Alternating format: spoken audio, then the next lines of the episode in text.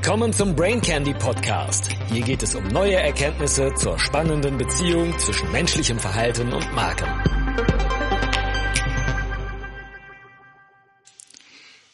Brain Candy Nummer 75. Das Drei-Wort-Briefing. Und warum es Ruhm ist. Ich lese selten einen Artikel über Marketing, der mich durch große Klarheit und profunden Realitätsbezug beeindruckt. Auftritt von Bob Hoffman, der ehemalige amerikanische Agenturchef, der einer der erfolgreichsten Blogger im Marketing ist. Er nennt sich ganz treffend The Ad Contrarian. Er propagiert das Drei-Wort-Briefing. Ein sehr lesenswerter Aufsatz. Ich habe hier ein paar seiner kernigen Aussagen übersetzt zusammengefasst und in den Show Notes findet ihr einen Link zum Original. Und ja, Bob wählt in Teilen sehr drastische Worte, die ich ihm hier nicht nehmen will. Ein Brain Candy mit PG-Rating. Bob stellt die Schlüsselfrage. Was kann Werbung realistischerweise erreichen und wie kann sie es am besten erreichen? Was ist die eine Fähigkeit der Werbung, die die größte Wahrscheinlichkeit hat, zum Erfolg zu führen? Ist es die Differenzierung? Ist es die Positionierung? Ist es Kreativität? Ist es Zielgenauigkeit? Ist es ein Einfühlungsvermögen? Ist es der Purpose einer Marke? Ist es Auffälligkeit, was immer das bedeutet, oder ist es etwas ganz anderes? Die richtige Antwort lautet, es ist etwas anderes. Wir Marketer sind sehr angetan von dem Konzept der Markenbedeutung. Dahinter steht die Überzeugung, dass die Verbraucher den Marken bestimmte Eigenschaften zuschreiben und ihre Kaufentscheidung auf der Grundlage der Bedeutung treffen, die sie der Marke zuschreiben und wie gut diese Bedeutung mit ihren persönlichen Bedürfnissen oder Werten übereinstimmt. Die Vermarkter glauben auch, dass die Verbraucher Beziehungen zu den Marken haben wollen, dass sie mit den Marken mitgestalten wollen, dass sie natürlich den Zweck der Marke respektieren, also den Purpose und ihm vertrauen. Ich denke, das ist größtenteils Bullshit. Marken sind nicht annähernd so wichtig oder bedeutungsvoll, wie wir Vermarkter sie gerne hätten. Gibt es Marken, denen wir zugetan sind? Sicher. Jeder von uns hat eine Handvoll davon. Aber die Verbraucher sind mit Tausenden von Marken konfrontiert. Die Wahrscheinlichkeit, dass ihre Marke zu den wenigen gehört, denen sie besonders zugetan sind, ist absurd gering. Es ist so ärgerlich, dass die Verbraucher nicht in der Lage sind, die Feinheiten der Produktpositionierung, der Differenzierung und der Markenbedeutung zu verstehen. Sie stimmen nicht zu, Halten Sie heute jemanden auf der Straße an und fragen Sie ihn, was der Unterschied zwischen BMW und Mercedes-Benz ist.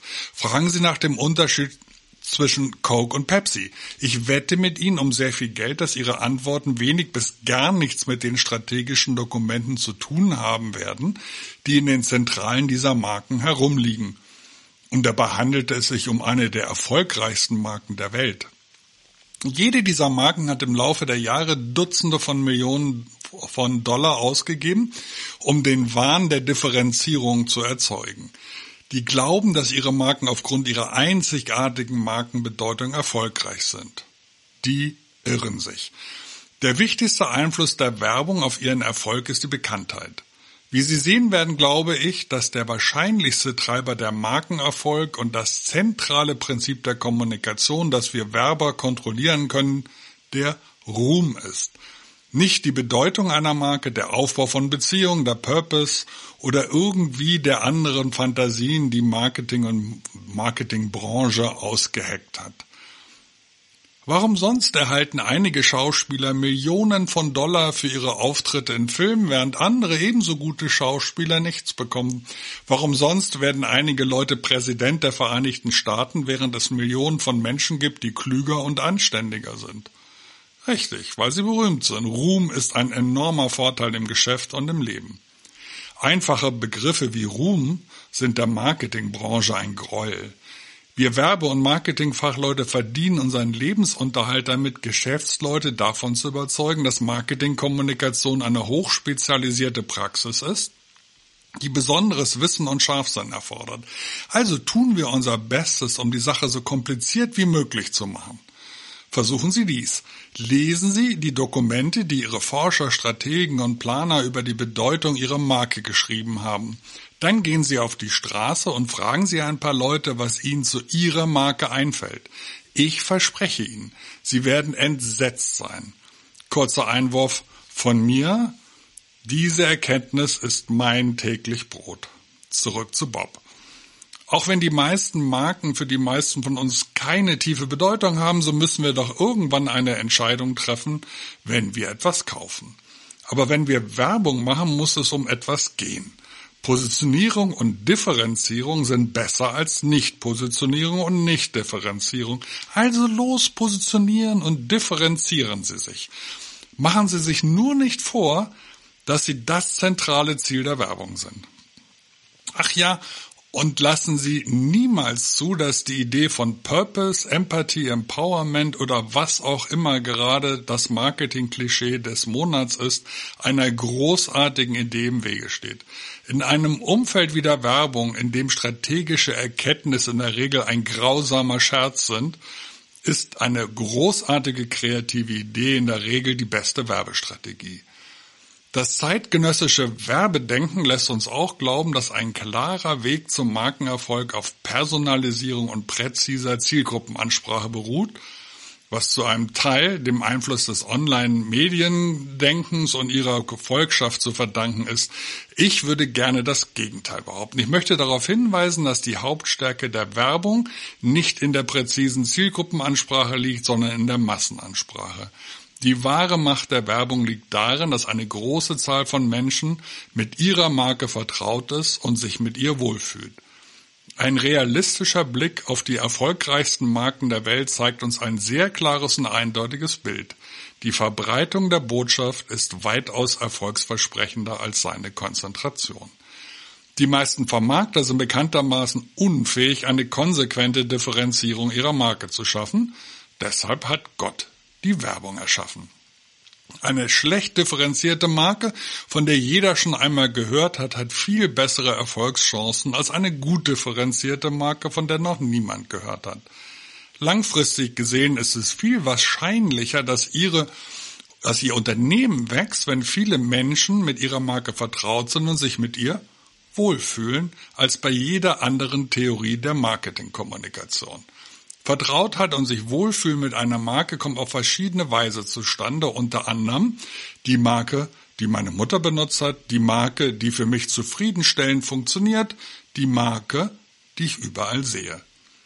Die fragwürdigen Markenunterscheidungsmerkmale, die in Konferenzräumen erdacht und in Briefingdokumenten festgeschrieben werden, kommen bei den Verbrauchern weitgehend nicht an und spielen für das tatsächliche Kaufverhalten meist nur eine untergeordnete Rolle. Und doch verschlingt die Entwicklung dieser sogenannten Markenunterscheidungsmerkmale eine enorme Menge an Zeit, Energie und Geld. Und ist dies immer der Fall? Nein. Ist es der wahrscheinlichste Fall? Ja. Nichts im Marketing ist absolut. Alles, was wir haben, sind Wahrscheinlichkeiten und Wahrscheinlichkeiten.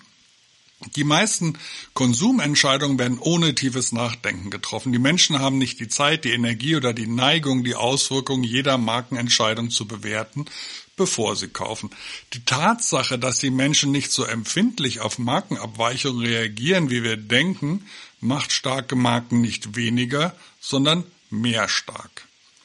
Je weniger Energie die Menschen für die Analyse der Markenbedeutung aufwenden, desto wichtiger wird ironischerweise das Top-of-Mind-Bewusstsein oder, wie Professor Sharp es nennen würde, die mentale Verfügbarkeit. Noch einmal, je weniger Geduld und Lust die Menschen auf die Analyse von Markenvariablen haben, desto wichtiger werden Markenvertrautheit und Wohlfühlen. Aber kommen wir zurück auf den Boden der Tatsachen. Worüber wir heute sprechen, ist nicht der Wert einer starken Marke, sondern der wahrscheinlichste Weg, eine starke Marke zu schaffen. Jede wissenschaftliche, nicht ideologische Interpretation des Verbraucherverhaltens kann nur zu einer Schlussfolgerung führen. Die meisten Menschen kaufen die meisten Marken in den meisten Kategorien, weil sie mit ihnen vertraut sind und sich mit ihnen wohlfühlen. Nicht, weil sie die am besten verstandenen oder die persönlich bedeutsamsten sind. Die führenden Marken in praktisch jeder Kategorie sind tendenziell die bekanntesten, unabhängig davon, was die Markenschwätzer über ihre Bedeutung sagen.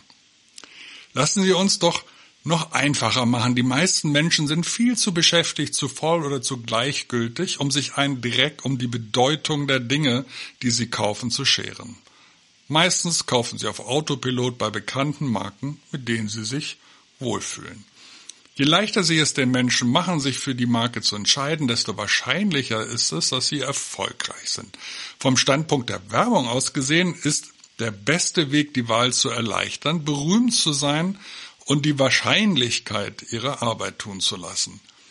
Bedeutet das, dass Positionierung, Differenzierung und so weiter überhaupt nicht wichtig sind? Nein, wie bereits gesagt, wenn man Werbung macht, muss es um etwas gehen, also kann es auch um etwas Nützliches wie Positionierung und Differenzierung gehen. Aber diese Elemente der Werbung sind nicht das zentrale Ziel. Das zentrale Ziel ist es, berühmt zu werden. Eine Marke, die berühmt ist, hat enorme Vorteile gegenüber ihren Konkurrenten, die nicht berühmt sind. Das bedeutet nicht, dass Ruhm eine Garantie für Erfolg ist. Ruhm kann eine dumme Idee sein oder ein dummes Produkt nicht retten. Ruhm ist stark, aber Dummheit ist stärker. Es gibt verschiedene Möglichkeiten, wie Marken berühmt werden können. Einige schaffen das, indem sie eindeutig überlegen sind und außergewöhnliche Mundpropaganda erzeugen. Das ist natürlich der beste Weg, um berühmt zu werden. Es gibt viele Wege, um berühmt zu werden, und sie sind alle gut. Der teuerste Weg, berühmt zu werden, ist die Werbung. Sie ist die teuerste, aber auch die zuverlässigste.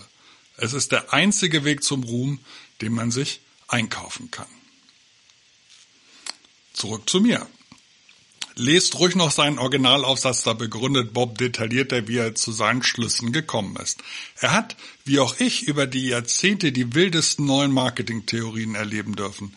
Immer wieder das Next Big Thing, das alsbald vom nächsten Hype gekillt wurde. Aber immer wieder wurde und wird übersehen, wie Menschen sich tatsächlich entscheiden.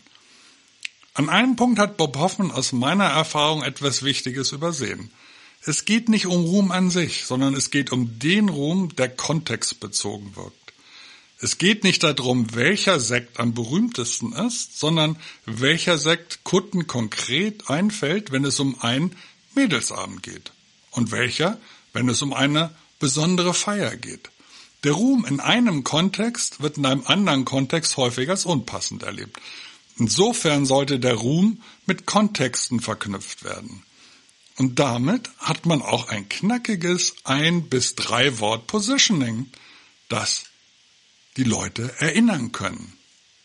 Aber noch einmal, Ruhm ist ein geniales Ziel. Schön, dass du wieder dabei warst. Bis zum nächsten Mal.